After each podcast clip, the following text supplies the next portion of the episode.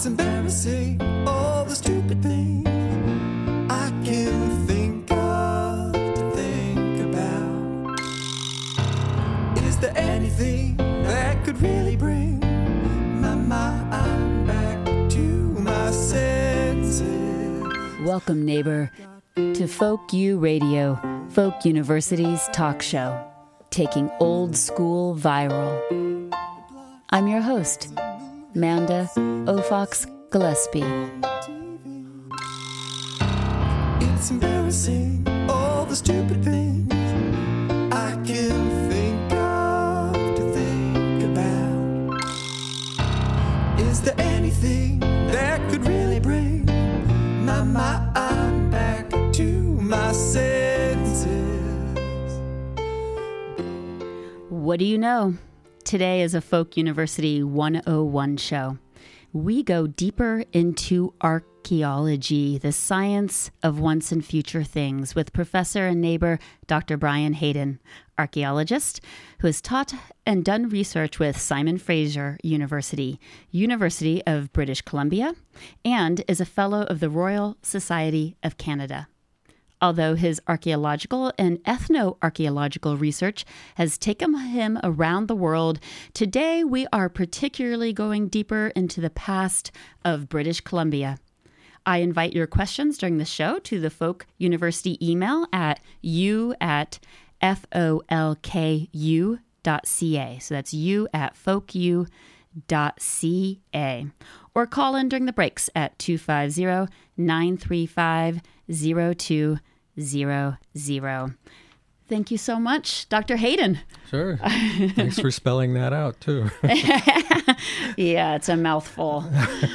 um, so I was hoping you could start today by giving us a little bit of a uh, encapsulated what we need to know about archaeology to move forward and what did we cover last time. But instead of in two hours and millions of years, we're going to just take that right down to a few minutes. Right. Okay. And before we start, I should mention that uh, I've got some uh, books that uh, some people have given me on archaeology that I'd be glad to pass on to other people, introductory texts and uh, some books on aerial archaeology. So if you're interested, either get in touch with Manda or myself, and I'd uh, be glad, happy to pass them on. So, um, last time we talked about uh, what archaeology is and it's hard work and it's the study of things in general. I mean, our focus is on understanding the past, and so we do that by studying things from the past because that's all we got. Um, and uh, most of that is trash. Uh, and I mentioned that stone tools were sort of the first industrial waste products, they're sort of the equivalent of plastics today um, and they're just all over the place.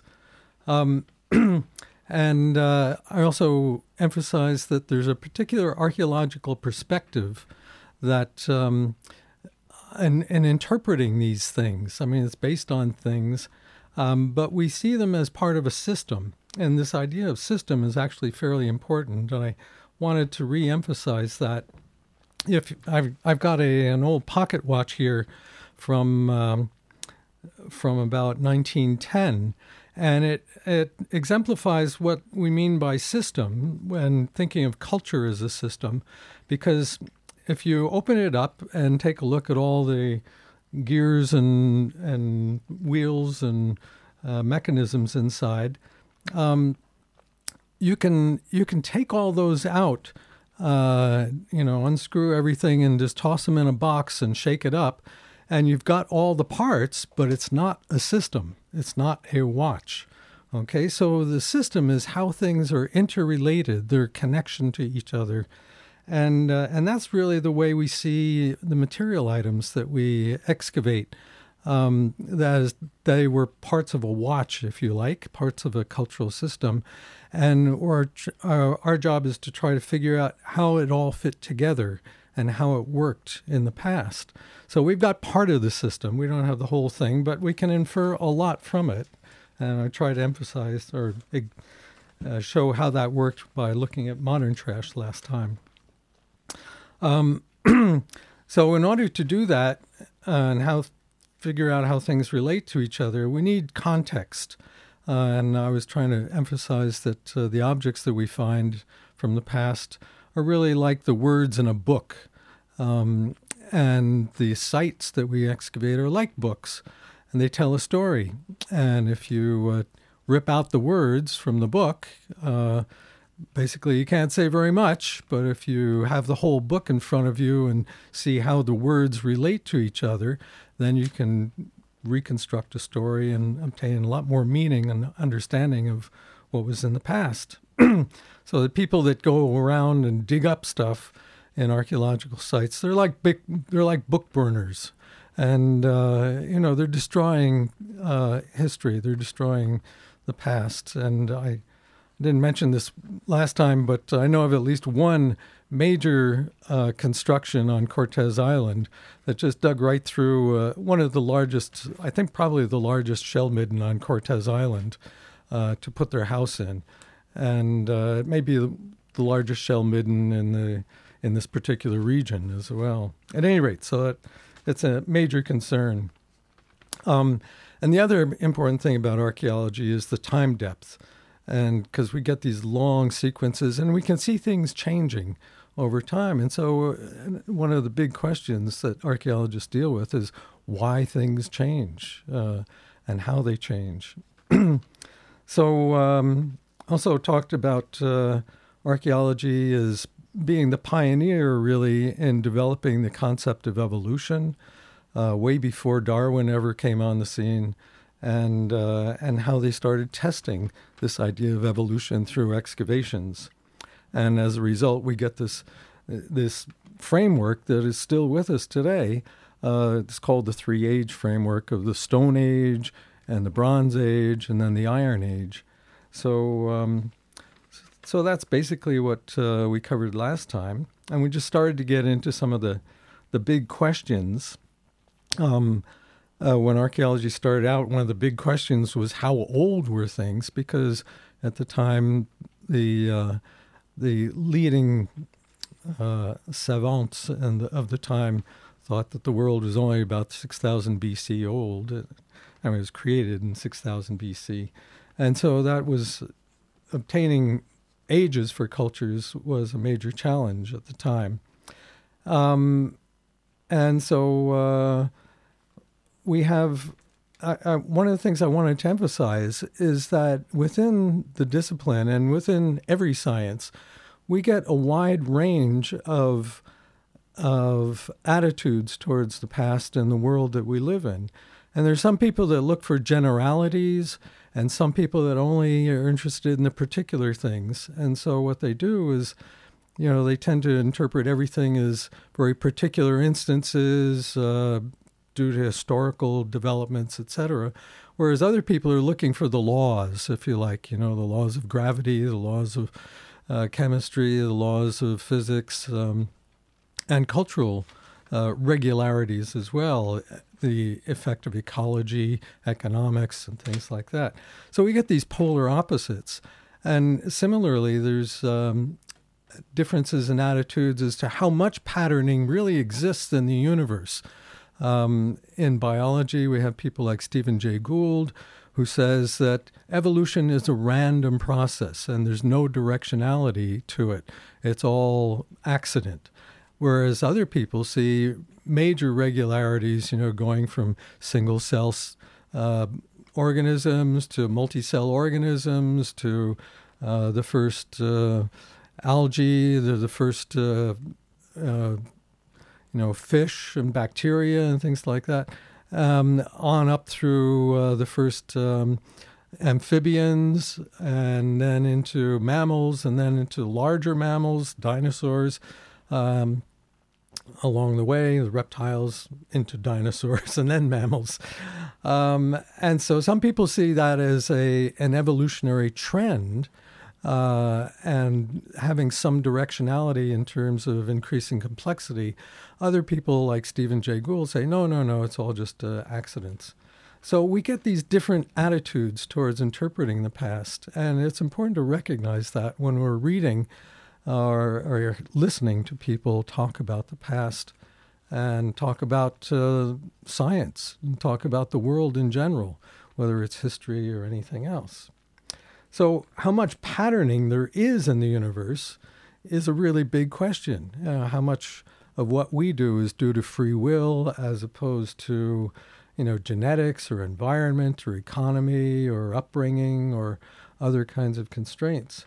So, uh, huge differences in opinions about those things. So one of one of the other things I wanted to um, mention, in just in general, before we get into the specifics of uh, of you know the past in British Columbia, is that uh, every science, but archaeology in particular, uh, every science has three bodies of theory. Uh, one body is relatively certain things and one body is relatively probable things, things that are still being tested out and and uh, and argued about. Um, and then every every science also has a body of speculation, you know, in which there are just things opening or ideas are opening up, new ideas are coming on board, and you're trying to figure out whether string theory is right or whether you know quantum theory is right, and um, whether how far we can push these. And so there are ideas that are being developed, and there are always new ideas coming on board and new things progressing through this system to probable versus certain things.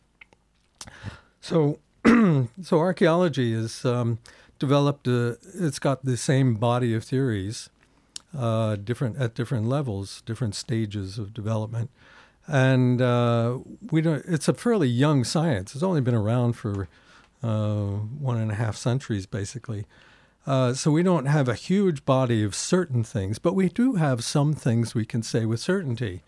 And uh, those include the age of things. Uh, we now have very robust means of determining the age of things. We can say with absolutely certainty that uh, our stone, the first stone tools were at least two million years old, two to three million years old, for instance we can date cultures. We know that the uh, Celts were, you know, started out around 600 BC, um, et cetera, et cetera. We can determine when the first people came into North America, for instance, with pretty, you know, a fairly good certainty. Uh, uh, some of the earliest dates may be in the probable range of things, but you know, it's uh, everybody agrees that it's within, you know, the last fifteen to twenty thousand years, pretty much. Um, and then another body of relatively certain things um, is that uh, evolution has taken place, both uh, biological evolution of the human species and cultural evolution. Uh, we can demonstrate that uh, with, you know, from literally billions and billions of observations, uh, millions of excavations, or at least hundreds of thousands, probably millions, and billions of artifacts that have been recovered. Um, so we're we're pretty, yeah, we're very certain about those things, as we are about, um, you know, the the the um, literal literal uh, account of the creation of the world from the Bible. We can be pretty sure that that's not accurate, um, and that evolu- the evolutionary scenario is more accurate. Um, as well, we can be pretty sure that there have been no extraterrestrial influences in um, in the evolution of culture and in human life uh, as we've uh, experienced it so far.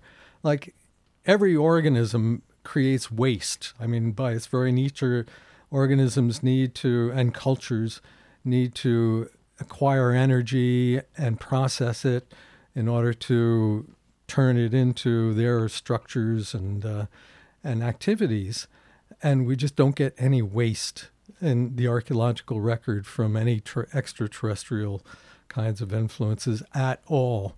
Uh, as, as I say, after a hundred and uh, one and a half centuries of looking at things in the ground and billions of artifacts that have been excavated. So, uh, so those are some of the more certain things. There may be a few more, but uh, we get into uh, after that we start getting into more probable things. Now that we've settled the question of how old things are, we're starting to look at um, some other big questions, like uh, what was the political and social and economic structure like? What was ritual life like? Uh, so we're really turning our attention towards these other areas that are now much more um, contested and people argue about. We can see some probable things, but uh, there's still still a lot of room for testing and exploration. So uh, and so today, some of the big questions uh, that dominate discussions in in archaeology are, for instance, the origins of inequality. Uh, that's a, a major issue. Uh, and the role of identity has become very common, and also differences in genders. Uh, it's become fairly uh, a focus of things in recent times, and also the reasons for the domestication of plants and animals, which is arguably uh, underlies the development of civilizations. So, um, yeah, and the and the change from basically tribal levels of societies to uh, chiefdoms up through civilizations. You know why those things happened. Um, others are all being very uh, actively contested at this point. So those are some of the big uh, the big issues, and uh, certainly British Columbia is not immune from dealing with those kinds of some some of those issues. And I've been interested in my own research and trying to um, understand the, the social and economic and political dynamics of some of the early cultures in British Columbia going back uh, several thousands of years. So, um, yeah, I guess we can uh, maybe turn to some of those things. Yes, absolutely. I think every, oh, we all want to know a little bit more about what archaeology can mm. tell us, and, que- and these questions in particular can tell us about what we can know and and speculate about our past, humans' past here in BC. Yeah. Okay. Well, we we always try to get beyond speculation, but we always start with that. You know, everybody, when you don't know anything about anything, you know, when the first people arrived in British Columbia or in the New World. They didn't know anything about you know the past or uh, the living cultures here, and so there was lots of speculation. You know, lost tribes of Israel coming through and building mounds in uh, eastern uh, North America, and there's all sorts of you know strange stories going on. And since nobody knew anything at the time, it all seemed possible. But uh, now we know that yeah, the lost tribes of Israel, did not come to North America and build build mounds here. So another certain conclusion. so, um, okay, um, so we begin in in uh, British Columbia. We're very fortunately situated at a key spot for understanding the the colonization, if you like, the initial colonization by people of, of the New World, uh, because they definitely came from Asia, uh, Northeast Asia. Uh, whether they came by sea or by land is uh, is one of the issues that uh, is being discussed um, today, and so British Columbia has both uh, straddles the the car the land corridor that came between the two light, ice sheets and uh, the sea corridor. Uh, and so those are the two models. Either people came over the Beringian land bridge, um, 14 to 15 to 20,000 years ago, and came through um, the interior, uh, going through Alberta mainly, but um, or and then spread out through the rest of the continent, or they came along the coast. And it was Knut Fladmark uh, from Simon Fraser University, one of the, my uh, people who worked in the same department as me, uh, who initially uh, promoted this idea of of a sea, a coastal colonization route. Uh, that people came along the coast because that's where all the resources were. There were lots of shellfish, lots of fish, uh, as well as seaweed and other things. Um, so that uh, he was making a very strong argument for that. But the traditional view was always that they came uh, by land and between the ice sheets uh, when and came down into central or western Canada when the sh- ice sheets parted uh, from the coastal ranges here and from the center. And I should I should mention that um, uh, some of the other more certain conclusions that archaeology has developed, along with other environmental sciences, is that uh, there were ice ages here, and as uh, as we're sitting in this office uh, in the radio station here, we can imagine that uh, you know 15,000 years ago, 12,000 years ago, um, we wouldn't have been sitting here, uh, been able to be sitting here, because it would have been uh, we we would have been covered by over a kilometer of ice, uh, just all up and down the coast here, uh, and so these uh, huge ice sheets that spread. Um, you know, in the last over the last million years, they ca- they came and they went a number of times, uh, but that's a very definite, certain uh, conclusion from the related sciences.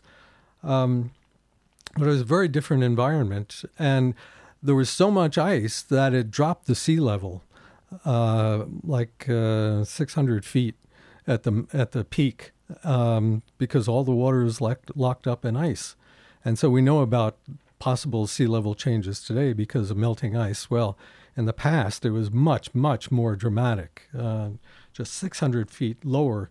So, if people did come along the coast during the Ice Age, uh, when there's still ice here, um, most and afterwards, well, it, it, would have been down much lower. The the settlements along the coast would have been down uh, three to six hundred feet. And so when the ice mel- melted, the sea level rose, of course, to the level today, and all of those sites would now be underwater, almost all. There's a balancing act between the sea level dropping because the ice, the water was locked up in ice, but also along the coast here because there was so much ice on the mountains and along the coastal range here that it, the weight actually pressed down the crust of the earth so that the crust lowered itself too so the sea level was going down, but the but the mountain, the the crust of the earth was also going down, and in there was a it's like a seesaw kind of thing. In some areas, um, the uh, the water went down more than the than the crust did. In some areas, the crust went down more than the water did. In some areas, they stayed about the same. So uh, we have to look uh, today either underwater which uh, Daryl Fedje has been doing up in the Queen Charlottes and finding materials that go back, you know, 10,000 years. Or we try to look for things above the water that were just in the equilibrium point of the seesaw, uh, so that they went down about the same level, same amount as the sea level dropped, and then came back up about the same amount. So it's very complex. Uh, I don't know if you've followed all that, but the the uh, the end of the story is that it's very complex, but we can find some some spots along the coast here that were at sea level even during the height of the glacial glacial maximum, but most of it's underwater. Um, so, at any rate, that's a, a big issue. Everybody always wants to know when people first came to the North American uh, continent, and so it's actively under discussion. But um, yeah, we've recently got uh, some early dates from along the coast uh, at this maximum, about 14,000 from Triquet Island. And, um, and um, so if we want to know what the, what the groups were like that came into this area initially, uh, we need to look at um, what societies were like in the rest of the world, in Siberia, for instance, at that time, or along the coast, even as far as Japan, places like that. Um, and here we get into a, a fairly major. We know that there was no domesticated plants or animals. So that people are what we refer to as hunters and gatherers, and also fishers, obviously. Um, And uh, when we look at ethnographic groups that were hunters and gatherers, uh, which included all of the groups in in basically all the groups in Western Canada. Um, the only ones that uh, had agriculture or horticulture were the Iroquois back back east in uh, Ontario and Quebec. So everybody else was pretty much hunting and gathering, uh, and there's a basic difference. Well, there are fundamentally two different types of hunters and gatherers that uh, occur ethnographically. Well, there's a group that we can call simple hunters and gatherers and complex hunters and gatherers. And the first groups to come into the New World, the first groups to come into British Columbia, were simple hunters and gatherers. Okay, they have all the characteristics. Very small groups, maybe 10 to 20 or 30 people, um, highly mobile, uh, because basically they went to one spot and hunted and fished and gathered plants as much as they could for the given spot that they were in. And when the returns dropped, you know, it became more and more difficult to find animals to hunt or find plants. Uh, then they moved on to another location. So they were mobile. Um, sometimes we call them foragers too. Um, so small groups, uh, very mobile, uh, in order to survive, and very limited technology too. Very simple technology, very limited. That something that was not meant to um, hunt or harvest massive amounts of uh, animals or plants. Um, and when we look at how the social and uh, economic organization of these groups is arranged, we find that it's highly cooperative, that in order to survive, everybody needed to share uh, food. So if you go out hunting one day and you don't get any food, you don't get any animals, uh, kill any animals, or you go out fishing, you don't get any fish, or you can't find any good plant resources. Uh, what do you do? I mean, if if you want to be individualistic and not share, uh, and keep everything for yourself, then you go hungry a lot of the time, maybe even starve.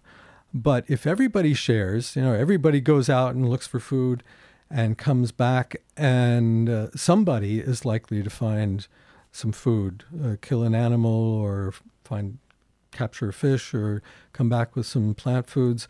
If everybody shares, then everybody gets by because somebody in the group is likely to get something. So as a result, these initial uh, groups of simple hunters and gatherers or foragers um, develop a social structure that's totally different, totally alien to uh, pretty much everything that we are familiar with. Uh, if you want to think of it as the initial uh, communist or socialist society, uh, where everybody uh, gives according to their abilities and takes according to their needs, you know, good old Karl Marx, uh, that's their society. They had inequalities based on ritual and, and gender and age and things like that. But in terms of food, everybody was pretty much equal. And in, in terms of resources. And so that's our that's our understanding and reconstruction of uh, traditional societies. Um, and so individualism, because individualism promotes um, the uh, tendency not to share and to promote promotes one's self-interest. Uh, individualism is really downplayed. Everything is all the emphasis is, is on the group and uh, the survival of the group and the the good of the group, so that for these simple hunters and gatherers, even especially today, uh, whether they're in South Africa or Australia or the Great Basin or the boreal forest, uh, those are the big areas where they existed, or Tierra del Fuego. Um, those are the areas where we had a lot of simple hunters and gatherers uh, ethnographically. Uh, when they came in contact with contemporary society, colonial society, uh, that was the epitome of evil for them because it was so individually oriented. we had private property, uh, and everybody was uh, aggressive and out for gain, and uh, and so that constituted everything the antithesis of simple hunting and gathering society, the the the ultimate in immorality, if you like. Okay. So it's not surprising that there's been so much disconnect between our type of society and society, traditional hunting and gathering, simple hunting and gathering societies. So I just have like a million questions, but Mm. the, the first one that might most easily fit within what you're still talking about is what can we either know or extrapolate about uh, social roles in the hunter gatherer society? So, a lot of the things that we now, uh, you know, like the role of women, were the role of women just totally the same, or were they, uh, if they weren't staying home and doing agriculture, did they have a particularly different role that we can assume or know within a society? Uh, who looked after the children like how was a completely egalitarian society run um, when it comes to things like partnering and childcare Yeah. etc Yeah, well, we could go on and on and on, you know, all day about some of these topics. But just quickly, um, uh, we did a, a little uh, cross cultural study, comparative study, a number of years ago on just that question. And what we found is that there's uh, a huge amount of variability between hunting and gathering groups in terms of gender roles and specifically childcare and things like that, um, and women's status. Um, and uh, first of all, there's almost universally something called a sexual division of labor, uh, in which uh, males take care of the big game hunting and women take care of mainly plant collecting and small animals like lizards or uh, you know rodents or things like that, capturing them. Um, and men do basically most of the heavy duty woodworking um, for making spear throwers or spears or things like that. Women do, tend to do a lot more basketry, um, clothing, uh, taking care of shelters. So almost every group uh, has some sort of sexual division of labor. Um, and so the roles are fairly well defined in that domain. Um, in terms of relative stat- status, what we found is that there's a really strong tendency in very severe environments where res- resources are very hard to get uh, for women's status to be below men's status, and they they always eat after the men eat, or uh, you know, carry the heaviest burdens, do most of the work, uh, many things like that. However, when we get into areas where there's not so much uh, stress on survival, um, women's status often is uh, on a par, more or less, with uh, men's status, and so they, you know, have things to say. Oh, another area men tend to dominate in is uh, intergroup politics. You know, relationships with other groups, because that's high risk. When you go out and you uh, encounter another group, you never know whether it's going to be um, a major fight, you know, like um, and and killing involved, whether they're enemies or going to turn out to be enemies, or whether they're going to be friendly and related to you, or what. To, so there's always high risk in making these contacts with other groups, and it's men that have the means of defending themselves, the spears, um, and clubs and things like that. Uh, so that they're the one and shields. They're the ones that take the risk and uh, you know can defend themselves the best. And besides that, you know, women and children like that's that's the future of the group. So you want to defend them most. Even among baboons, it's the males that are on the outside of the troop when it moves, and the women and uh, young baboons are in the center. So similar kind of logic, I think. Um, so that uh, yeah, there is a, a, fair amount of variation, uh, but it seems to be strongly related to the resources that are available, the environments, and things like that. One one area there uh, is not very much division of um, sexual division of labor in is uh, in ritual, well, in in uh, shamanistic kind of uh, roles. Um, men tend to have their own ritual space, at least the, the, ones I'm familiar with. Like I was, I worked in Western Desert of Australia with groups uh, f- for my doctoral research, and um, yeah, the men uh, tend to have the most important ritual roles and have very separate roles, whereas women have ritual roles in their own groups, but they're not as important, especially for these relationships between groups. Um, and that's one way you can establish relationships between groups is by getting involved in rituals uh, together. So, and the whole question of, you know, why uh, humans developed uh, this propensity for rituals, for music, for dance, for the arts, for singing.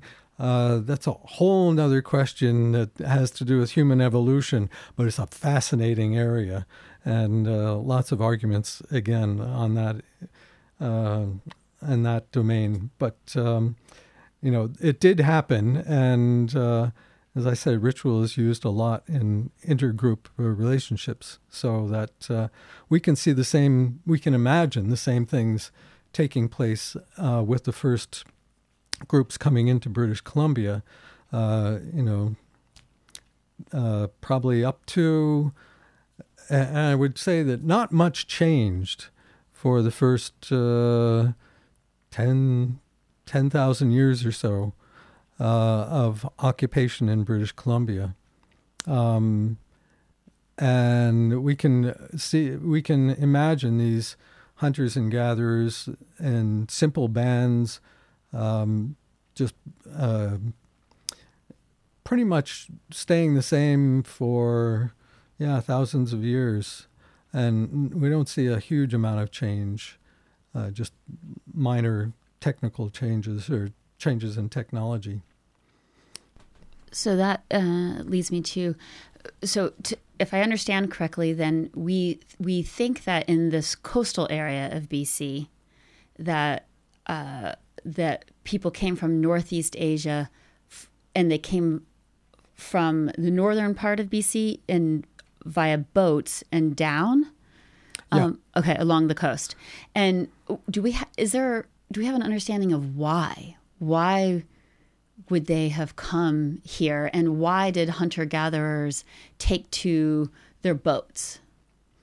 Uh, well, I should um, just before we get into that say that this this coastal route of migration into the New World has become more and more popular in the last uh, ten or twenty years, and uh, and it's become there's been more and more evidence that's come to light that seems to be convincing that uh, it is probably the the route that uh, people first took when they came into the New World.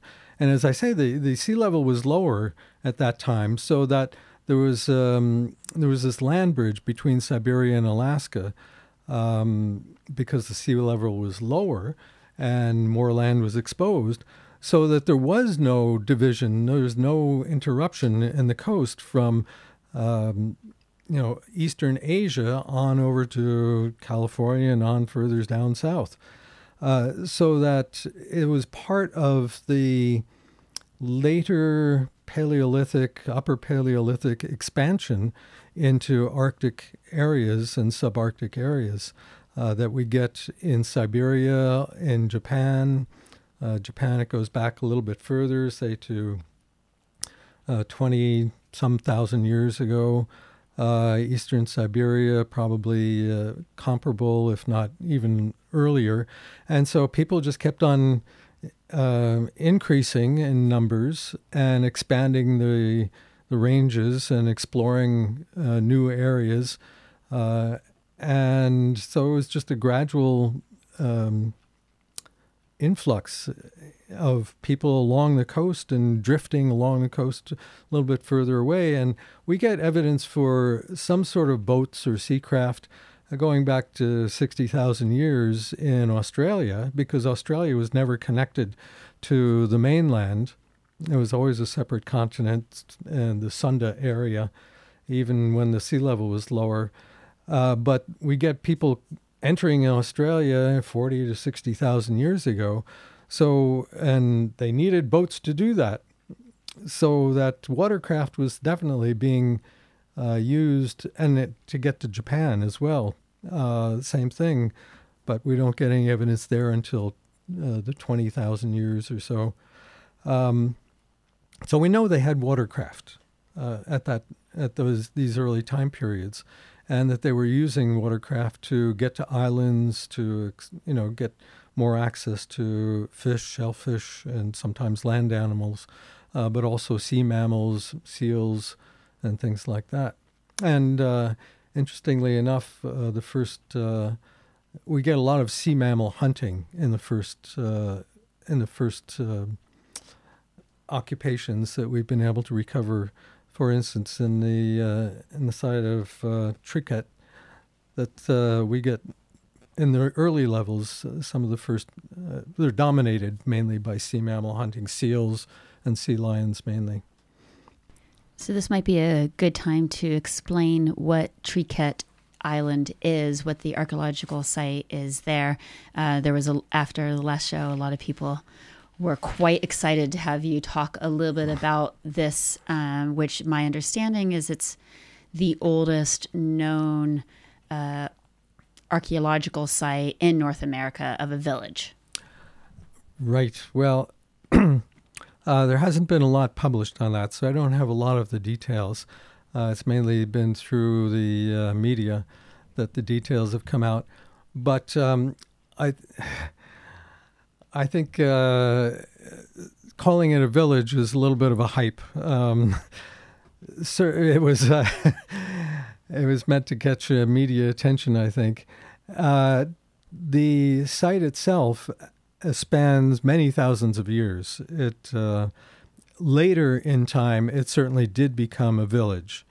Uh, but as I mentioned before, at this time period, we don't get the only thing that we we have evidence for is a very mobile, uh, very small groups that are usually not referred to as villages. Villages are more permanent, uh, much larger than some of these smaller bands of hunters and gatherers. And so the very early um, deposits, the early hearth that they uh, excavated at uh, Triquet is, uh, as far as I know, uh, almost certainly uh, the remains of a small encampment, a hunting and fishing encampment uh, that was very transitory. Um, may they may have been there for a few weeks or maybe a month or or even a bit more, but you know, it's, it's hard to imagine, and certainly there's no evidence anywhere else for any village kind of occupation at that time period or for the following 10,000 years, basically, or at least, uh, no, I wouldn't. I would say for the following seven or 8,000 years at least. Um, but uh, later in those deposits, I mean, it was obviously a good place to, to live and to hunt and fish and gather plants. Uh, and so the people kept on coming back over the over the thousands of years, and they did establish a village there at some point. And so that the the arguments for a fire drill and a, a fishing hook and things like that, those are from much later time periods. Those are from about seven thousand years ago. So um, yeah, I need to um, moderate some of the claims. I think for villages going back fourteen thousand years ago. Um, so basically, um, one of the uh, one of the changes that occurred after the ice melted away about ten thousand years ago uh, and we get lots of geological formations on Cortes Island of rock, rocks that have been glacially polished and uh, chatter marks in rocks uh, that ice has dragged uh, boulders over and things like that, and also some uh, some shore terraces, etc.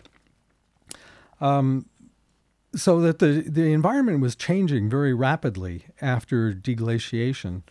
And uh, what we see around us today is not really what was there initially. Uh, for instance, the cedar forests that you know, so we think of as being here forever. No, sorry, they, the the cedar forest really only became established about uh, about 4,500 years ago, say 5,000 years, four to 5,000 years ago. Um, so before that, it was uh, you know a very different kind of environment, and um, and we really only uh, start seeing an emphasis on fish like salmon uh, about the same time period. So this uh, this period of four to five thousand years ago is, is sort of a critical period when people start exploiting the the coastal resources much more intensively. We get the first uh, shell middens during this time period. The um, the stone tool technology of the groups on the coast starts becoming different from the ones that are in, in the interior. So, uh, so there's some sort of division that starts occurring four to five thousand years ago between the coast and the interior, in terms of technology and uh, the small groups. Uh, the shell middens indicate that people are coming back to the same spot over and over and over again, and probably being at least um, setting up camp uh, on a more permanent basis, at least for the season, for the entire summer or the entire winter, for instance. Um, we also get uh, the first evidence of some sort of permanent uh, structures like uh, pit houses. Uh, these houses, structures that are dug into the ground and then roofed over. Um, so the first evidence of them comes up about the same time period, both on the coast and the interior. Um, we get the first evidence for for storage uh, and for some sort of uh, um, more intensive use of salmon. Uh, there's a, a, complex way of determining from uh, carbon isotopes how much salmon people have been eating because uh, the salmon, the, the carbon in the ocean is different, has a different isotopic signature than the, than the carbon in, uh, on land here. And when people eat a lot of salmon, that carbon is uh, transformed into, um, you know, re- bone remains and uh, the organic tissues in the bones and so we can tell from the from their bones how much salmon they've been eating. And you know, if they're eating forty, if if forty percent of their diet, which is about what it was five thousand years ago, if forty percent of their diet is from marine uh, carbon, then uh, we can be pretty sure that they were eating. Um, and, and this is from the interior, by the way. where the only marine carbon they're getting is from salmon, uh, we can be pretty sure that the uh, that uh, they were storing salmon because salmon's really only available for a few weeks in the year, and that's not enough to create. You know, you don't eat forty percent of your diet in in two or three weeks, so we can be pretty sure that the rest is being stored. Um, Wait, do we have any information about what percentage of the diet we think the coastal people? I mean, 40% for inland. That just makes me feel like, oh, the inland, the people, the coastland people must have had. Oh, more. Yeah. Yeah, yeah. And it increases over time, even in the interior. It goes up to 60, 70% uh, later. Uh, so this is, you know, but we're talking about the beginning of uh, sort of an intensive exploitation of marine resources. Um, and on the coast, I don't know what the exact figure was, um, but I think it was it's higher than forty percent, uh, certainly um, four thousand years ago. So uh, probably around sixty percent. I'd have to go back and check, but uh, yeah, and we start getting the first groundstone adzes. I mean, I was talking, saying before that each artifact has a story to tell. Well, groundstone adzes are much more efficient in terms of heavy duty woodworking. Uh, if you don't have a groundstone adze, uh, the only thing that you would have would be a, a chopper, like uh, a chunk of uh, stone like this I'm holding right now, with a sharp edge that's been uh, chipped uh, to make it sharp and uh, you know they're not easy to hold, but you know you bang on a tree with it. It's not it's not very good for uh, it's not very good for uh, felling trees and things like that. Small saplings and making spears, yeah, you can do that with, but uh, for uh, for making house posts or things like that, or uh, fish weirs, uh, yeah, they're very inefficient. So that in adze, a groundstone adze uh, made out of nephrite, which had to be traded in in most areas, um, that tells us that no, people are doing a lot more heavy duty woodworking, whether they're for houses or for fish weirs or for other things. Uh, and that's an important uh, thing to know about these past cultures, and that they're becoming more sedentary. The groups are becoming larger. Um, and uh, the, we get the first cemeteries uh, at this time, about 4,000 years ago.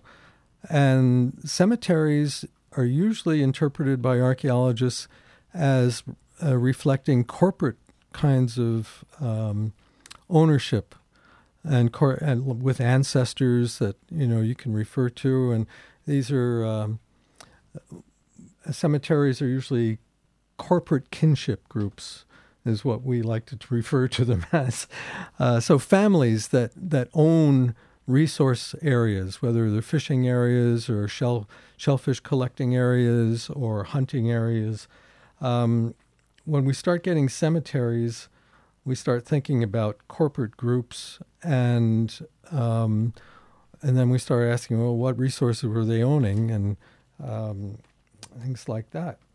Um, we get uh, the first um, dum, dum, dum, what else do I want to say here?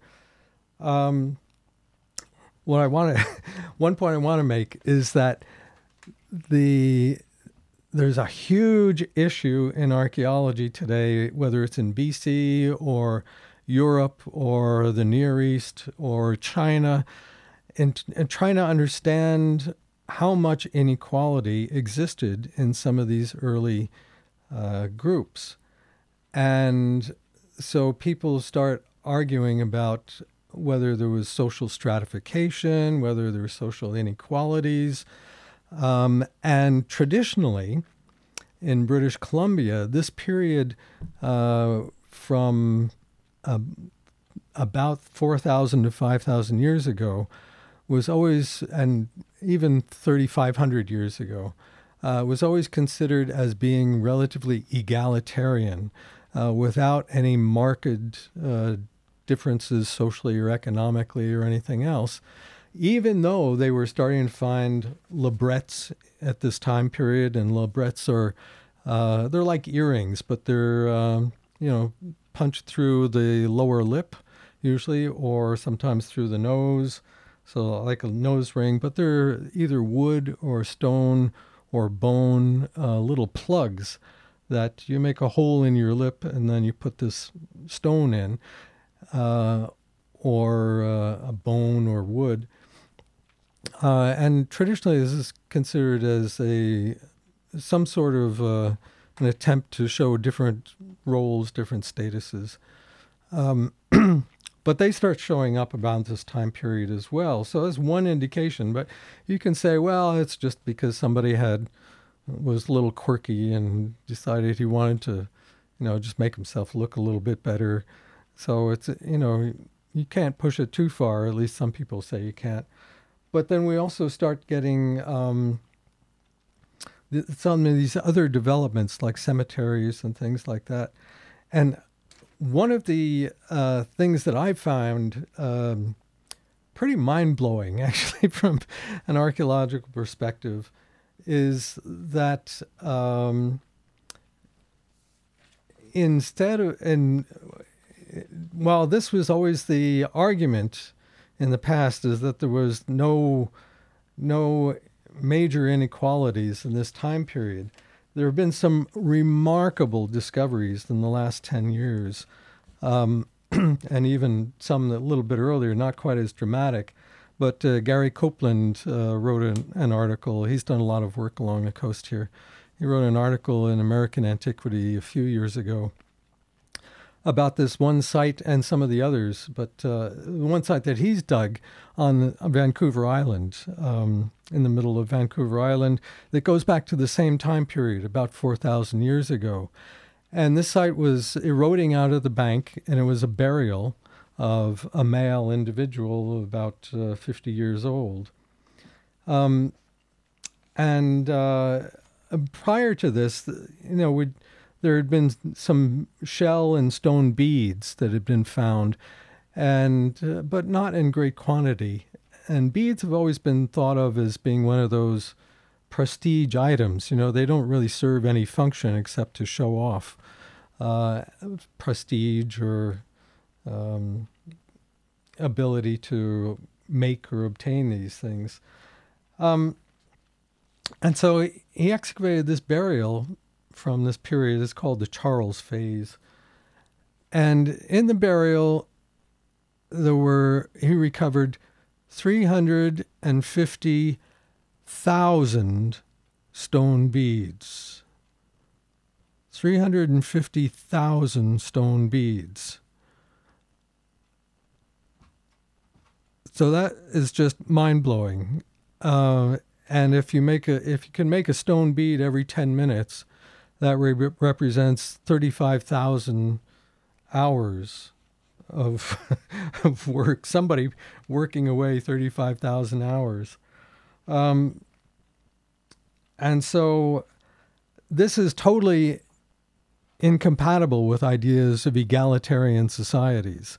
This indicates major power, major wealth, may, and there were also a thousand shell beads uh, with him as well.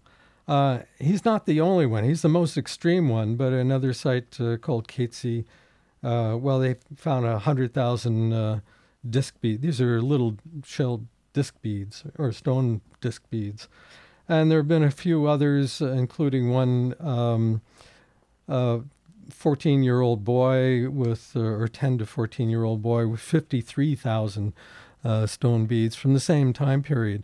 So these things have really totally altered our view of when major inequalities were happening and pushes it way back to at least 4,000 years ago. Um, some of the other aspects of, uh, of prehistoric society uh, have also, uh, well, slavery is one of the one of the aspect other aspects that's also related to inequalities and the development of complex societies, if you like. because with if you have slaves, you got clearly stratified society: the slaves and the non-slaves, and then the elites. Um, uh, so there's a, there's a great book by Leland Donald called Aboriginal Slavery on the Northwest Coast of North America, and it just uh, is a great summary of everything we know about slavery in the area. I um, am going to use this time to say that you are listening to Folk U Radio on CKTZ 89.5 FM. If you have questions for Brian or about archaeology, we are going to have a very short break right now because we have a lot to cover still. Um, and you can call in during while you hear the music during this very short break to 250 935 0200. And when we come back, we are going to learn a little bit more about how we know about uh, the inequalities and the differences between the coastal archaeology and the inland archaeology of BC, and then go even deeper into some of these exciting topics uh, near and dear to Brian's heart and research.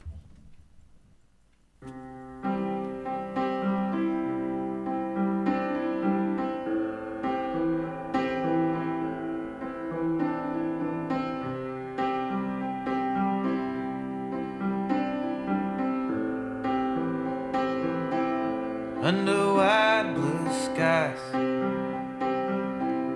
There's a place to lie for me. Never in to hide tonight. I'll try my best to make it go. But I'm not sure what I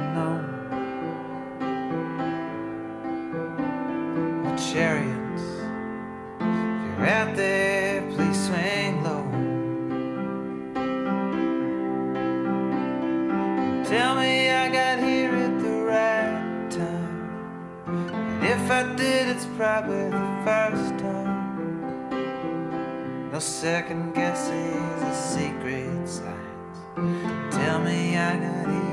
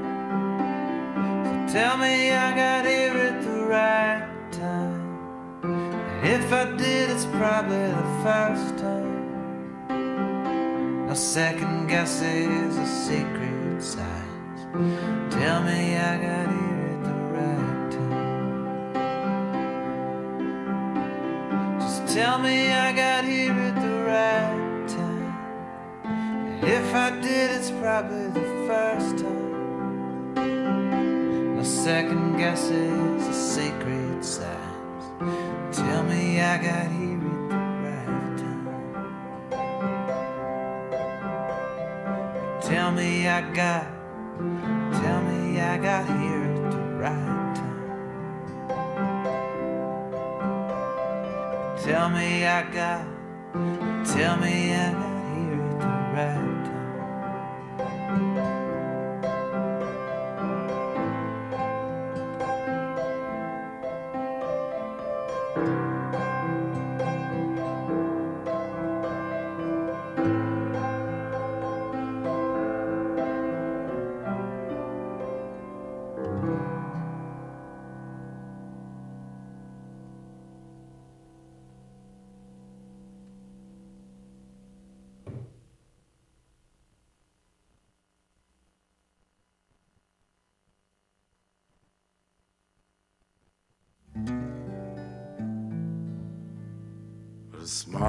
On Harlem, and the moon is in the street, and the shadow boys are breaking all the laws.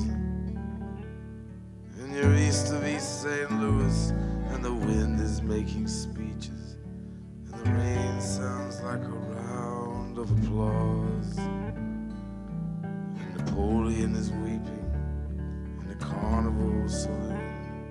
His invisible fiance's in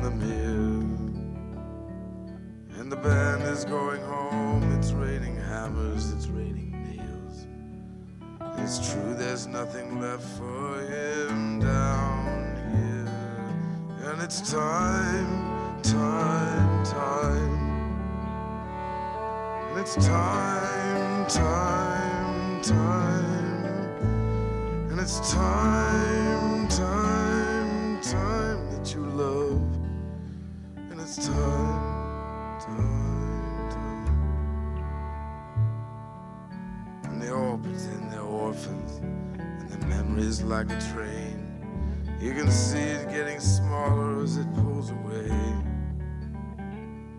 And the things you can't remember tell the things you can't forget. The history puts a saint in every dream.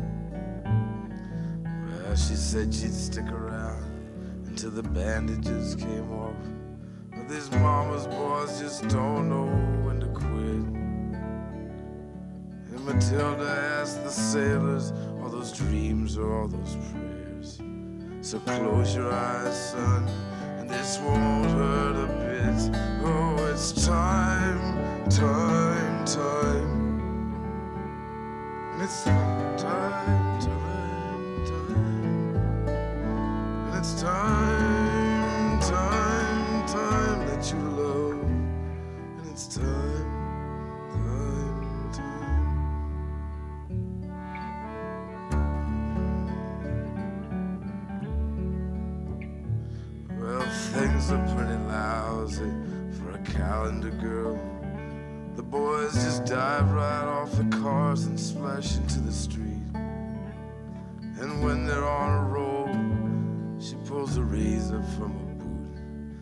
Thousand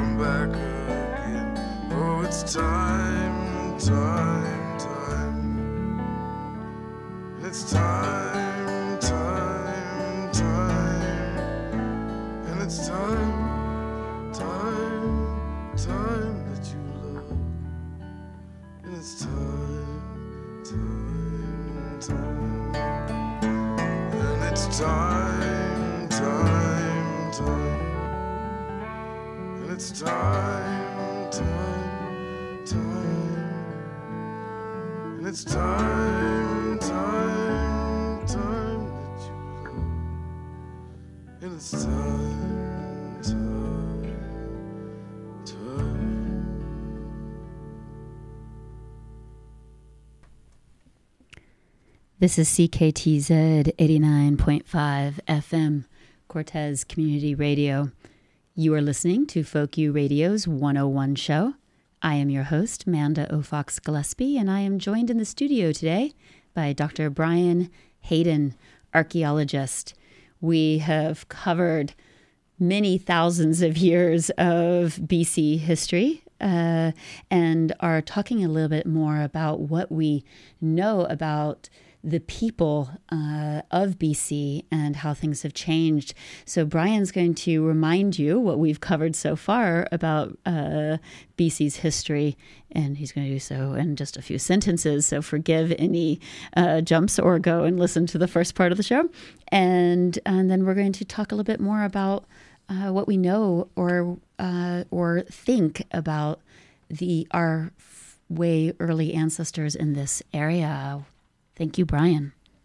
Okay, so to uh, recap a little bit, uh, we were just talking about the uh, the first uh, people to arrive in North America, um, probably coming along the coast here, um, 14 to 20, 15 to 20,000 years ago or so, um, and as them as being um, uh, simple hunters and gatherers, and I forgot to um, to mention that uh, some of the other consequences of um, existing or living in a simple hunting and gathering band was that uh, because there's sharing is so important. I mentioned that individualism was downplayed, uh, but also there was no competition in these groups based on economic production. Um, so, no economically based competition at all, which is very different from our society, and very little, if any, individually owned materials. So, everything got shared. Uh, these societies were as different as you can get from modern industrial society in terms of their values, their uh, social mores, and in every conceivable possible way. Um, the minimal materialism, uh, minimal material things, everything that you uh, had, you had to carry with you. So uh, it was very minimal amount of materials um, that were produced or used. Only the bare essentials. Um, so, and what we've just done in the last bit of the last hour was talk about some changes that started occurring about 4,000 years, 4 to 5,000 years ago in British Columbia, um, away from this simple hunting and gathering lifestyle. So the people are becoming more sedentary, uh, larger groups.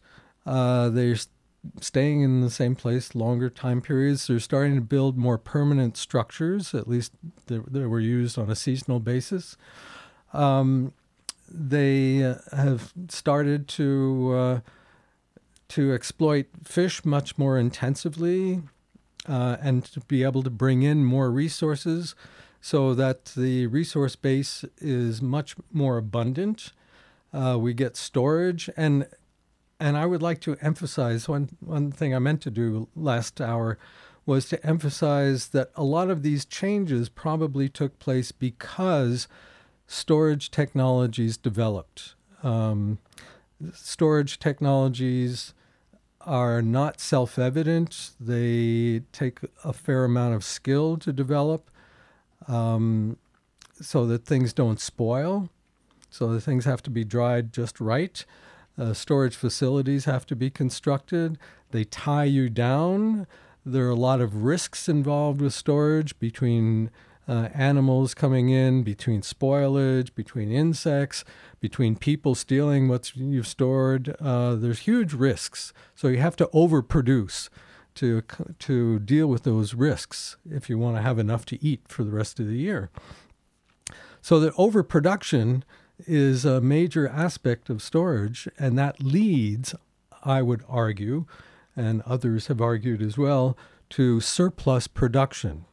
And then the question becomes, well, how what do you do with the surplus if you don't need it, if the risks don't materialize? Um, and uh, what I, what I've argued is that we develop people in British Columbia and elsewhere in the world that began using storage technology started developing techniques for uh, investing the surpluses, for using the surpluses for their own advantage. So, with storage, we also get a major incentive to develop private property because if you store it, you put in a lot of effort into it. You har- not only in harvesting things, but also in um, in the storage facilities themselves and the time it takes to prepare things for storage properly. Uh, and so people are much more motivated to um, to call the stored food their own. And uh, as a result, because food is more abundant, because we we can store food and people can gather more food if they develop techniques for that as well. Food is more abundant, as we can see from the rise in population levels, the number of sites, the size of sites over time. Uh, and so that uh, you know, you don't have to share as much. Survival does not depend on sharing. If somebody goes hungry, more often it's because they're lazy or because they haven't um, put in as much effort as other people. And people that have surpluses are become reluctant to share those. Uh, with just anybody because somebody else needs it. So we, we get a major transformation. This is a major watershed in different types of society, um, both in terms of social structure, in terms of values. Uh, it's a much. It's starting to tilt towards more individualism, with private ownership, private control of resources, um, individual households with material goods and surpluses, and what do you do with the surpluses? Um, we can talk about that a little bit more when we uh, get into the interior. Um, but some of the things you can do is uh, marriage payments. You can get a, a marriage partner by paying for them rather than just by negotiating. Uh, feasting is another one. War allies. Etc. There's a whole bunch of different ways that you can use surpluses to get uh, advantages for yourself. Um, and storage, I think, is really critical in all that. Uh, so that um, I would I would say that um, most people and most textbooks they say that the key tra- the key development in the prehistoric past, which created inequalities and civilization and everything else, advanced technologies and specialization, was the development of agriculture and domesticated animals and plants. Um, but I would say no, that's not that was not the watershed development.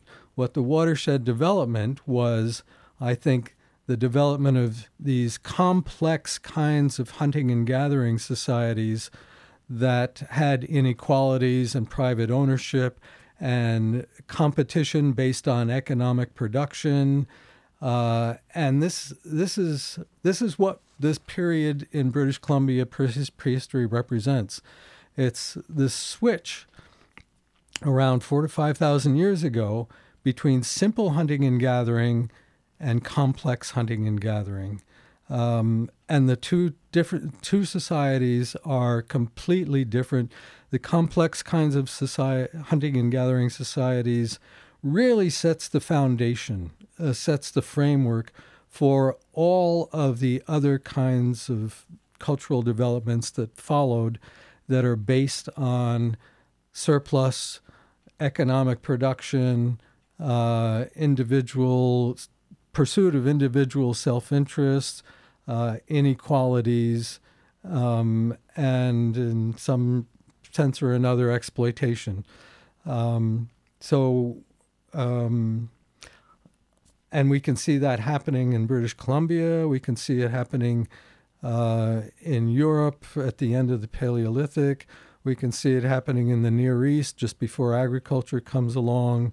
Uh, there was a question about Gobekli Tepe uh, that came in uh, after last week, and that is a major feature in this development as well. Um, so I just can't say enough about the importance of this transition from simple hunting and gathering to complex hunting and gathering. Virtually all of the things that people talk about as being the hallmarks of civilization or the Neolithic or coming from agriculture basically th- those hallmarks begin with complex hunting and gathering. Uh, we get uh, the hallmark of the Neolithic in the Near East is usually considered to be pottery. Well, pottery occurs 20,000 years ago in the Paleolithic of uh, in the Old Stone Age of uh, China and Japan and Siberia. Uh, the use of metals. Well, the first metals uh, occur in uh, among complex hunters and gatherers around the Great Lakes and here in British Columbia. Uh, I've excavated copper artifacts going back 2,000 years uh, in the sites where I've been working, and people were using copper here um, even before that. Uh, the use of groundstone tools, usually considered a hallmark of uh, Neolithic times. Well, no, they start here in among complex hunting and, and gathering groups in British Columbia, but also Japan, China, uh, and elsewhere as well, Europe, for instance. Um, the uh, what else do we have? We have uh, complex architecture. Uh, Gobekli Tepe is a prime example of that. But the houses that were being built here, um, some of the house posts weighed tons, and to put those up uh, required huge amounts of labor, not not to mention carving them uh, or cutting down the trees. The the boats that were 15 meters long, the war canoes, the the seagoing canoes that developed on the coast here, uh, those were monumental undertakings. Uh, they could carry, you know, 30, 40, 50 people or more. Uh, these were not simple canoes. They they weighed tons, uh, and the trees that came down, tens of tons. Uh, so comparable to putting up megaliths in Stonehenge. Um, so just remarkable achievements. There were burial mounds uh, in the Fraser Valley and Vancouver Island that are usually thought of as being Neolithic or Bronze Age in um, in contact, and that and to have those Neolithic or Bronze Age contexts. But they were putting up burial mounds that were uh, several meters high, at least, uh, in the Fraser Valley and in southern Vancouver Island. And those go back 15, 1,500 years ago, sorry. Um, uh, so, uh, you know, we think of these burial mounds as being hallmarks of the early Maya civilization and groups like that. But no, and they're occurring here among complex hunting and gathering groups, and the the burial mounds at Scowlitz, uh, for instance, up the Fraser Valley near Harrison. Um, they had copper artifacts in them too, or little copper discs uh, going back uh, 1500 years ago. Um, so, whether it's monumental architecture, whether it's corporate kinds of kinship groups, uh, large residences, um, whether it's the use of metals, pottery, um, stratified, socially stratified societies, those all occur with with complex hunting and gathering groups way before there was any agriculture or domesticated plants or animals. So I can't I can't emphasize enough the importance of these complex hunters and gatherers. And if there was kind of a, a, a trigger that's, that seems like you're saying that led to the development of these, it is around having surplus food and the technologies necessary to sustain surplus food. Yeah, that's absolutely right. Okay. Yeah, and uh, and you know, we're, as we were just talking about before the break, um, a site that Gary Coupland, or the burial that Gary Coupland excavated with 350,000 stone beads, disc beads. Um, you know, that clearly shows that 4,000 years ago, there were major, major inequalities in wealth and power and control over labor. Um, and so we can start thinking about stratified societies back then, uh, probably chiefdom levels of organization and things like that. So uh, this it's a it's a critical time period, and everything since then has basically been a refinement of those patterns.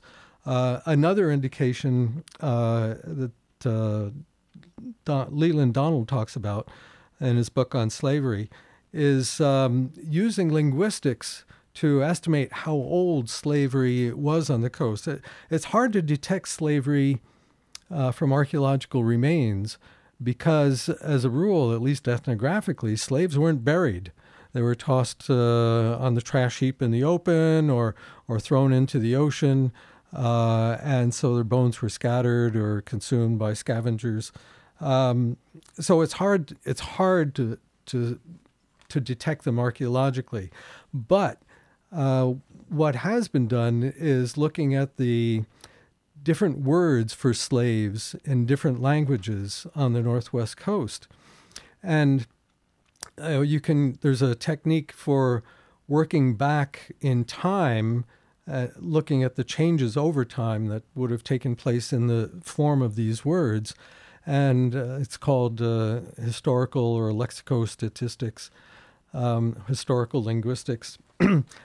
and uh, you know, using that technique, uh, there are lots of, like all the groups on the coast have words for slaves. Uh, so it's not a product of colonialism. It's not a product of European um, contact. It goes way back before that, and the estimates, based on linguistic evidence, is that uh, you know slaves probably slavery probably existed or emerged uh, two to three thousand years ago. So um, the uh, the other thing that so that's another indication that there were major inequalities and a stratified society going back to this general time period, um, four thousand years ago and subsequent. Uh, one of the other indications is that we get a major and this and there is good evidence for this archaeologically, um, is there's evidence for uh, warfare that becomes more pronounced um, about the same time period, uh, beginning about four to five thousand years ago, in most areas of the coast, uh, so that we um, we start getting in burials uh, up around Prince Rupert.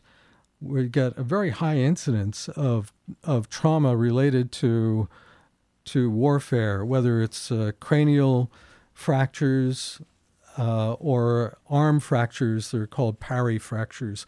You know, when you're trying to defend yourself, you put your arm up, and if somebody's got a club, it breaks your arm. Uh, so uh, there's a high incidence of these kinds of um, uh, trauma in the burials uh, going back to you know four or five thousand years ago. Uh, among males, there was like the incidence of uh, fatal um, uh, attacks or fatal uh, confrontations is up around 20 to 30 percent. So that means, you know, if you have somebody in your family, good chances are there'd be one person out of the family that would have been killed in either combat or other personal conflicts. So and then uh, and then we start getting uh, defensive ditches being constructed in uh, about uh, what was it? About uh, yeah it's about a thousand years ago a little bit more than a thousand years ago. Uh, so there seems to be a real uptake in warfare. And this all makes sense if people are accumulating wealth if people are are um, are uh, competing over sources of wealth, competing over marriage partners, competing over trade, competing over um, the control of labor, competing over how, surpluses and how to use surpluses, it only makes sense that there would be violent conflicts over these kinds of uh, issues and that they would become more and more pronounced and um, studies by uh, a fellow named Fry, uh, who looked at uh, ethnographic comparisons, said yes, there is a definite increase in warfare among complex hunting and gathering groups in the world compared to simple hunters and gatherers. Um, so all of these. Oh, and I was going to mention that even on Cortes, uh, you know, down at um, Manson's Park, uh, there's a shell midden site down there that's actively eroding away, um, and it's uh, more destruction of, you know, a, fairly important site on the island. But by nature, it's not people digging in it, but it's it's still being destroyed. Uh, it'd be nice to stabilize that if it was possible, but I don't know, uh, you know, any sources of of funding that would uh, undertake that or would fund that. But what I was going to say is that there was an occupation on the spit of Manson's Park there, uh, just beyond the parking lot. And it's one of the places on the island where you can see actually some of the remains of these defensive ditches that were dug uh, between people who were camped out at that location and anybody else that wanted to attack them or but we get these defensive ditches uh, in lots of areas up and down the coast about a thousand, thousand plus years ago. Would a defensive ditch suggest that people were living there, there then in established year round villages, or does it just mean that they were there um, for some substantial amount of time? I imagine you don't do a defensive ditch if you're just coming for a week.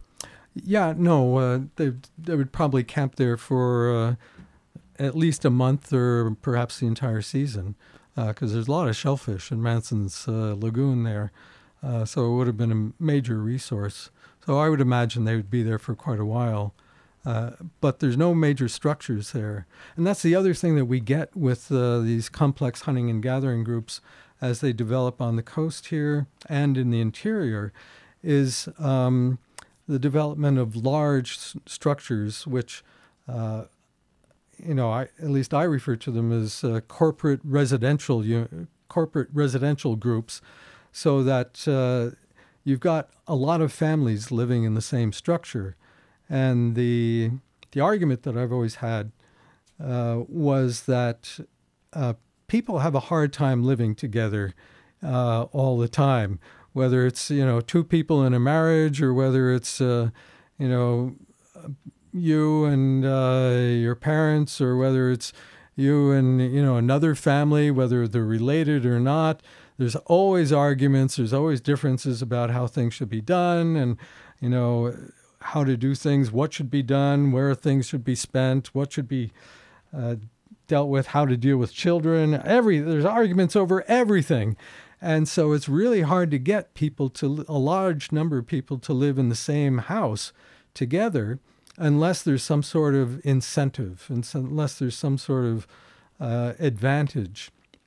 And so what what we get in these uh, ethnographically, at least, um, but it makes sense, is that these groups of people that live together in houses actually form the what I would refer to as corporate kinship groups, uh, where the family or the leader of the family or the main members of the of a large family own some important resources, whether it's the whether they're canoes, seagoing canoes, whether they are fishing spots, whether they're the nets, which are intensive, difficult to produce, but necessary for producing surpluses, whether they're hunting areas, you know, whatever the resource happens to be, uh, there's some resource that they own that's very important um, for producing food and or for trade, and so that um, when we start getting these large or these complex hunting and gathering groups, very often they they start getting structured in terms of corporate groups, and I really see these as functioning like little corporations because the ownership of the resources gets passed down from one generation to the next. Uh, so it persists over time. And there are some people that are the owners or the, the administrators of this. They're generally referred to as elites. And there are others that are workers that are less closely related, perhaps, or even not related at all. And then on the coast here, we had slaves which uh, were important for producing a lot of the surpluses that were produced for ritual events and other things. That's one of Leland Donald's uh, main arguments. Um, and so when we go down to places like um, Smelt Bay, where there's a large village, remains of a large village still there in the park, you can walk into the remains of these large corporate residences there's a, those are the big depressions that are just uh, close to the tree line there. Uh, now they're grassed over for the most part, but some of them are treed. Uh, but that's that's what all these big residences represent, and um, and they were all owned by the uh, say the oldest person in a lineage of kinship uh, in a kinship, and he would be the what would be called the house chief. Okay, and so when we get uh, a lot of the issues going on today in um, up north uh, with um, the land issues about hereditary chiefs versus the elected chiefs.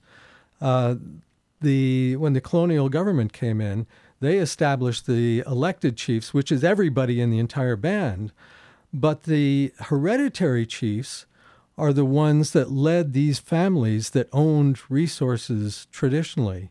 And so they their claim was that they own those resources. Their family has always owned their resources, and they're the ones that have the rights to those resources, the rights to that land, and that no elected chief can tell them what to do with those resources, whether it's letting a, a pipeline come through or letting anybody else use any you know, hunt on that land or mine or do anything else on that land. And so that's where the big division comes in all these, uh, you know, problems that we have today. And that's why there's this discrepancy between what the elected chiefs say. You know, the elected chiefs may want um, jobs and uh, things, and most people in the band may want the jobs that come with pipelines or other developments. But if it's on the land of the hereditary chiefs, they say, no, this is our resource. We don't want you here, or we want to govern how that resource is uh, or the land is used. And so we've got a real um, sort of schizophrenic uh, dialogue going on between the rights, the traditional rights, and the colonial rights, if you like, uh, is represented. So, um, yeah, at any rate, I got off in the tangent. Sorry. well, this is a good transition to talking a little bit more about the Keatley Creek Archaeological Site and the Hayden Project, named okay. after you. Um, and you have books and numerous research studies on this site, but I was wondering if you could tell us a little bit uh, an overview about that and how uh, your knowledge of complex hunting and gathering societies was shaped uh, through your research on that site. Okay. Well, um, I just wanted to uh, wrap up the discussion of the situation on the coast uh, before we get into that by saying that, um, uh, just as another little aside, is that the introduction of iron tools with uh, with the fur trade and other things. Well, uh, the, also the fur trade basically put a lot more wealth into the societies here, and so we get the explosion of or a cultural explosion of potlatching and art. Um, and uh, well, firearms too. They, they had a big effect in terms of control and uh, uh, in terms of developing more complex kinds of organizations.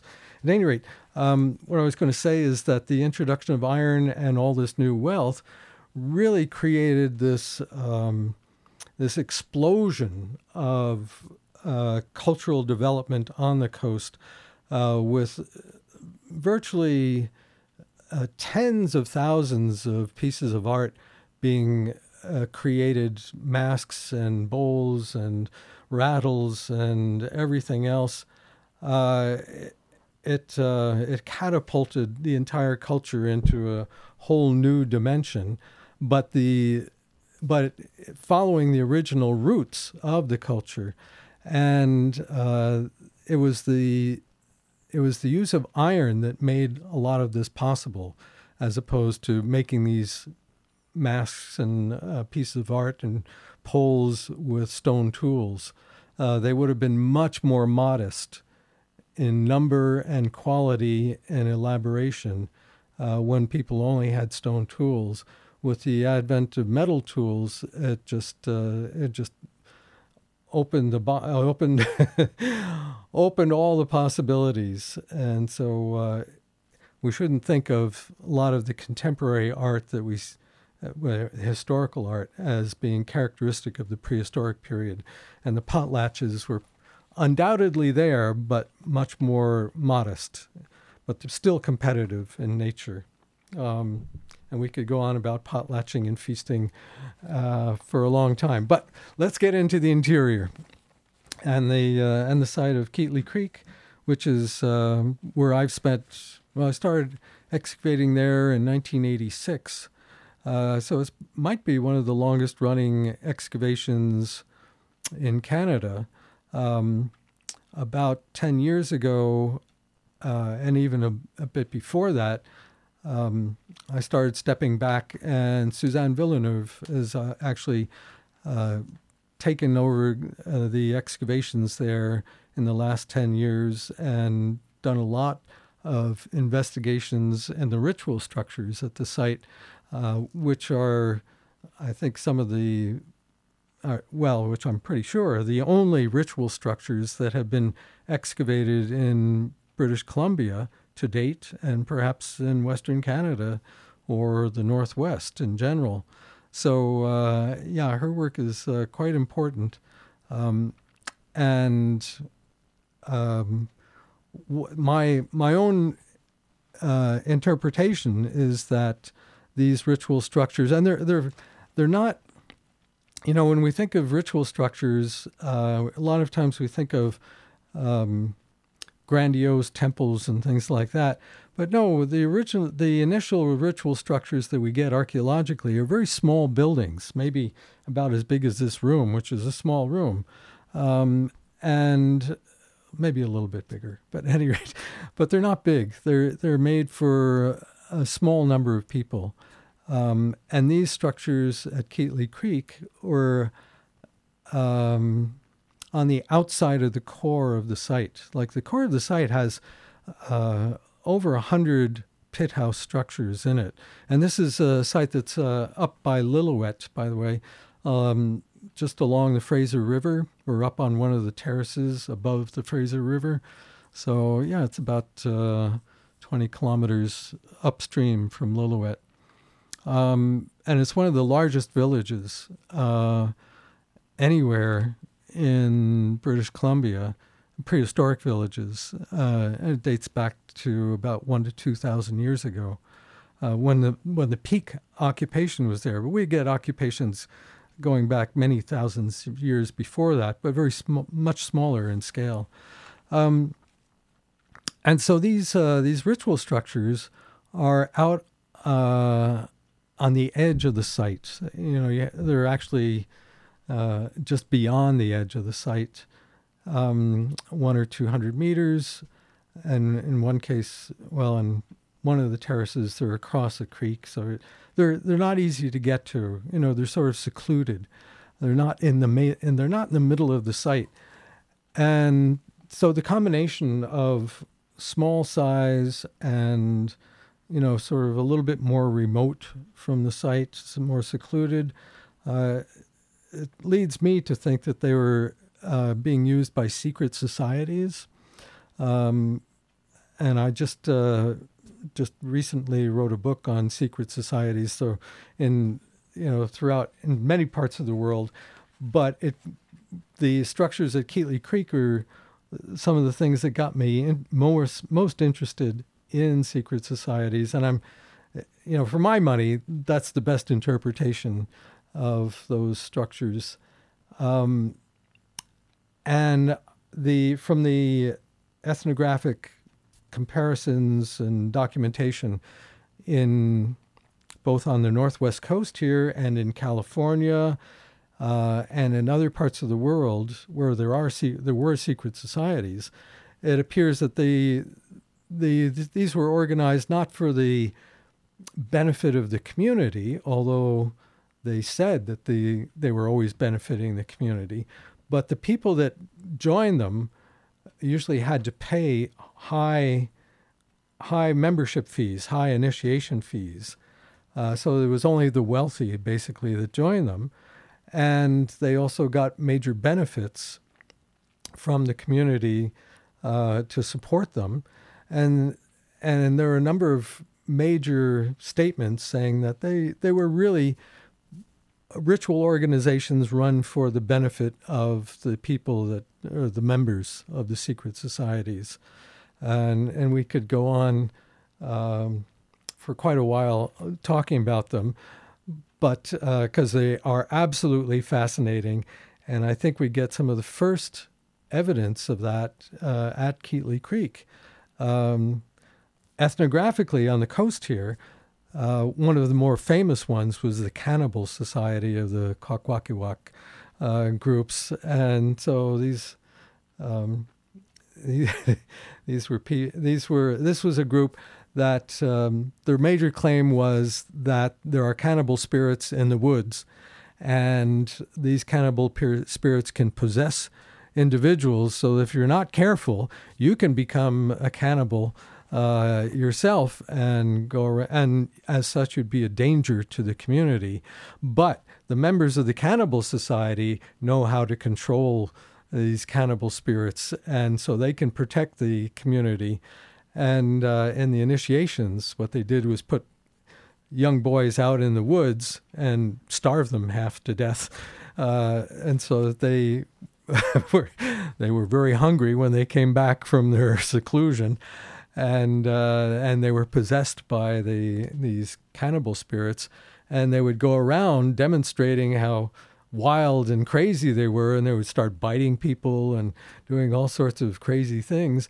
And then the members of this Cannibal Secrets Society, the Hamatsa Society, would step in and they would know the chants and the ritual ritual uh, uh, phrases to say to calm the the individuals who are possessed, and they would know how to bring them back to normal kind of states, and th- that was their initiation, basically.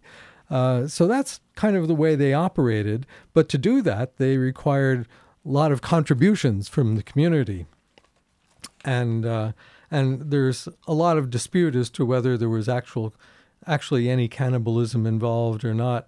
So uh, there, both sides of the argument go back and back and forth.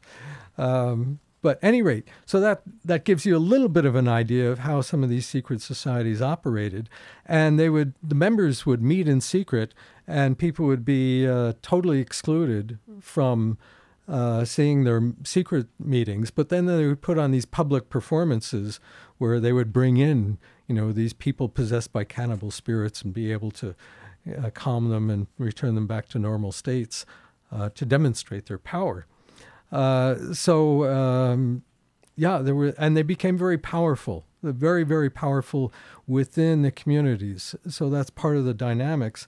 And interestingly enough, uh, these are often called dance societies, by the way.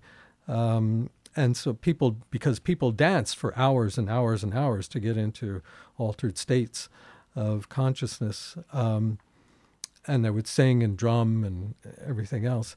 But in the area around Keatley Creek, uh, ethnographically, there were also these societies. Um, and we have evidence that they go back probably 2,000 years uh, in these structures that uh, we've excavated at the site.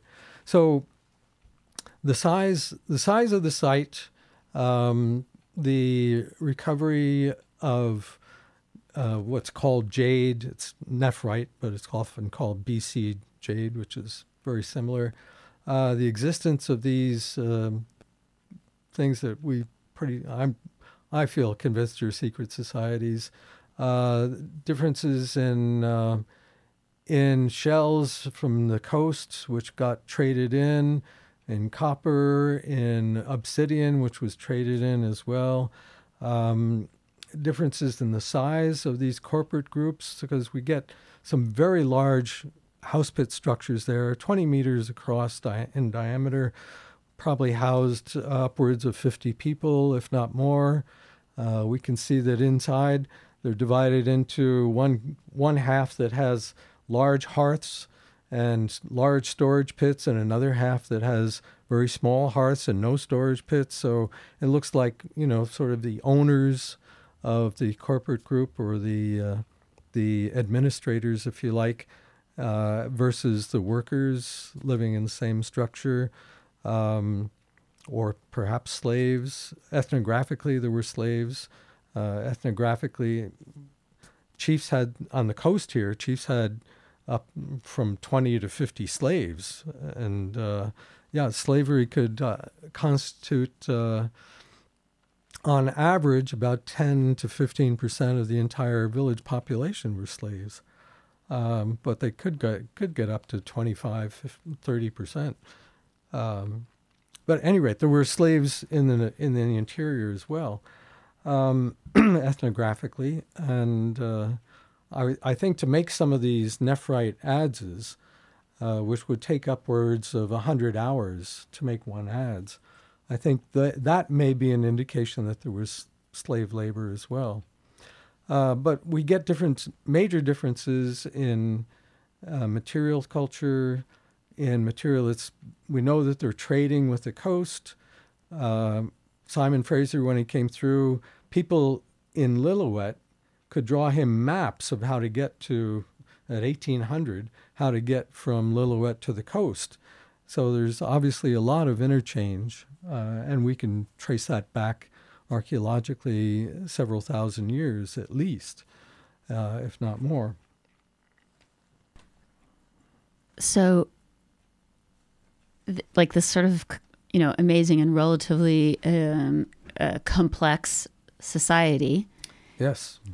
Ended, although it, it, appears right that that people have continuously um, inhabited that the Lillooet area, but but they uh, abandoned this particular site. Uh, is that right? And and what is your speculation on why? Right. Um, so, yeah, one of the surprising things was that this large village, one of the largest in in Western Canada uh, seems to have been abandoned uh, very suddenly and very purposefully uh, around a thousand years ago. and uh, and there are major changes that uh, also occur on the coast about a thousand years ago as well. The the burial mounds that I mentioned, they stopped being made, and um, other things. But there are, there are other sites around Lillooet that also uh, seem to be abandoned, other large sites, not as large, but uh, comparatively large sites, seem to be abandoned about the same time period. And so the question is well, what was going on to make people abandon these large sites? So, and there was very clearly a major drop in the total population of the area. Um, so that um, the area was not completely deserted. I mean, we get some people hanging on, but what the cause of that is is uh, still not resolved. Uh, it could have been uh, increase in warfare, but we don't find any evidence of dead bodies in the in the sites, and the sites seem to have been very deliberately abandoned. Uh, the house posts seem to have been taken out, and the remaining structures burned down on purpose. There's no no valuables really left in the house, as though people had been attacked and couldn't uh, didn't have time to take things with them. No, everything's been taken out of value, um, and so was it a, a shift in the climate that reduced the amount of fish because these were groups that were very highly dependent on salmon runs. Uh, that was the mainstay of the economy and the trade. Um, could go into that. Uh, so that's another possibility. Uh, another possibility was that there was a landslide uh, that blocked the salmon from getting up into the interior. Uh, and there's a good s- spot about uh, 15 kilometers below Lillooet where there was definitely a major landslide, and it, the and the road is still sloughing off. Uh, so we know there was a landslide, but was it something more regional than that or not? Uh, we still don't know. It, there's a number of competing ideas about that. So, and I just realized that if we're going to talk about some of the questions uh, that were came in, we should probably talk about them really quickly. It's it's also interesting. I'm going to bring you back to talk about secret societies because okay, I, I think we could really fill exciting oh, two yeah, hours. and feasting too. Yeah.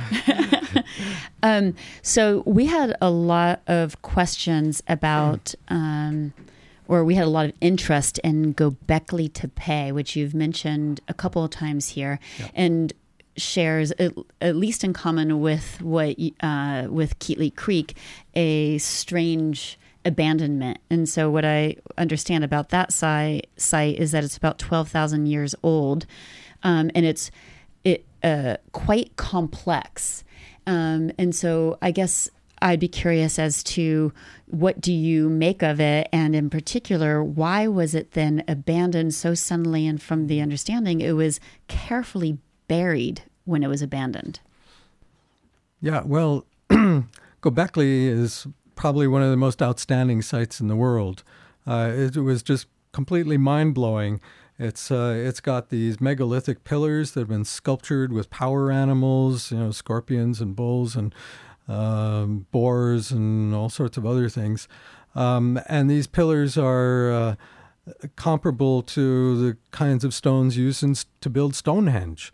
And when people, and those were from early Bronze Age, um, when people first uh, saw the site, they thought it was Bronze Age. But no, it's not. It's from the very earliest part of the Neolithic, 12,000 years ago. But at the site, there's no indication of any domesticated plants or domesticated animals. So we're looking at, again, hunting and gathering society. Um, and this must have been a complex hunting and gathering society to, to build something like this. Somebody was controlling the labor and the wealth necessary to construct these um, these buildings, and there's a, maybe a dozen of them there. Only a few of them have been excavated, but they are absolutely remarkable. They're like mini Stonehenges, you know, put in the ground. Um, and so I my like there's a lot of dispute about them in terms of how to interpret them, but they are absolutely mind blowing from the perspective of hunting and gathering societies. Uh, comparable certainly to the, the major the multi-ton totem poles that got put up here on the coast. Uh, so I would once again argue that they are complex hunting and gathering societies. And my take on it is that they were probably built by secret society members too, because secret societies control wealth, they control labor, they have power animals, they have uh, most of the characteristics that you get at, at Gobekli. And uh, it's also got the first evidence for brewing that we have of beer or wines or things like that. It's a it's an absolutely incredible site, and it's way up on the top of a mountain with a you know view of everything. No water nearby, no residences nearby, so it's remote. It's the kind of thing you would expect from people that wanted to conduct rituals in private. Um, so anyway, that's yeah. It's I can't say enough about Gobekli. It's it's just an amazing. It was a it was a watershed kind of site. It just completely transformed what we thought about the Neolithic and hunters and gatherers.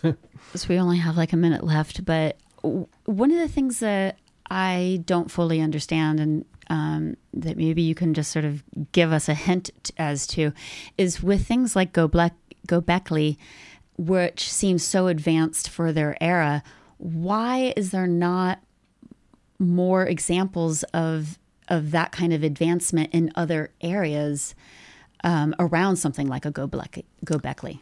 Well, there are other sites that have similar kinds of things, not as not as elaborate in that region, um, but you need you need a really good resource base, like on the northwest coast here, to start uh, developing the kind of power and inequality and wealth differentials that are necessary to create those kinds of structures and uh, social structures and relationships.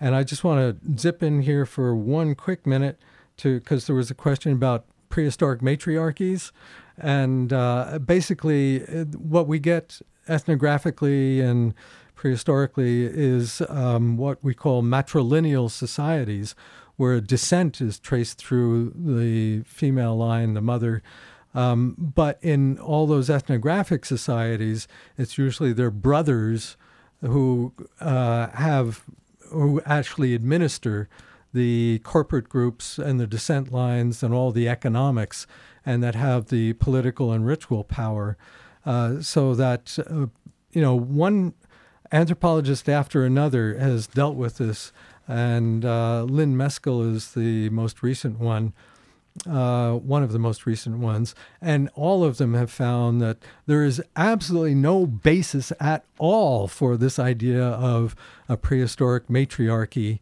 Uh, not to mention uh, an ethnographic matriarchy; they just don't exist. And so, uh, study was done by Carolyn Fleur Lobin uh, in current anthropology, same conclusion with Peggy Sanday and Michelle Rosaldo. They all conclude the same thing that this is just um, yeah an unsupportable idea that's uh, been popular in feminist literature and uh, in romantic literature, but there's no basis for it in archaeological or ethnographic fact. Uh, a girl can dream.